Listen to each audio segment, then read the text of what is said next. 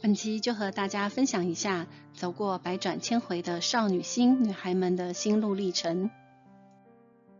二十岁之前，希望自己可以快点长大，可以穿上美美的衣服，背上漂亮的包包，走在路上被叫小姐而不是美眉。三十岁以前，人生状态的巅峰值，面对异性的追求，有着莫名的自信。对于耳边经常围绕的一句话很无感，年轻就是本钱啊。三十岁以后，一直到四十多岁，又称轻熟女。虽然知道青春与美貌不会一直存在，但也没想到会消失得那么快速。被叫小姐虽然很习以为常，但是被叫姐姐，心里就会有种莫名的不开心。有人安慰说，被叫姐是一种尊敬的表示。你说说，你喜欢这种尊敬吗？我是不太喜欢啦。五十岁后，要承认是熟女的时候到了，然后就会开始出现了另一种称呼：大姐好，阿姨好。心里默默燃起了一道声音：你活腻了吗？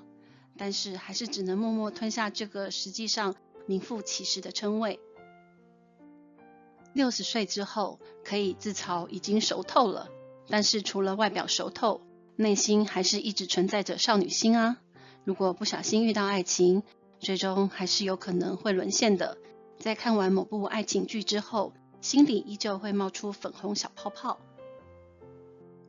七十岁了，永远不老的资深美少女，看到漂亮的衣服或包包，还是会手刀下单，不落人后。在紫微斗数里，什么样命格的女生容易有少女心？告诉你。这是谁谁都会有的，好吗？那是不分星座的。不过，如果命格三方四正中带有桃花星，例如廉贞、贪狼、天同、红鸾、天姚等星座，那么这辈子就是梦幻少女团体的固定成员啦。一直拥有一颗少女心，并不需要觉得不好意思，反而可以让自己常保心态年轻，跟得上潮流。唐老师命理工作室一直陪伴在你们左右，今天就跟大家分享到这里喽。喜欢我们的内容，欢迎订阅我们的频道。我们下次再见。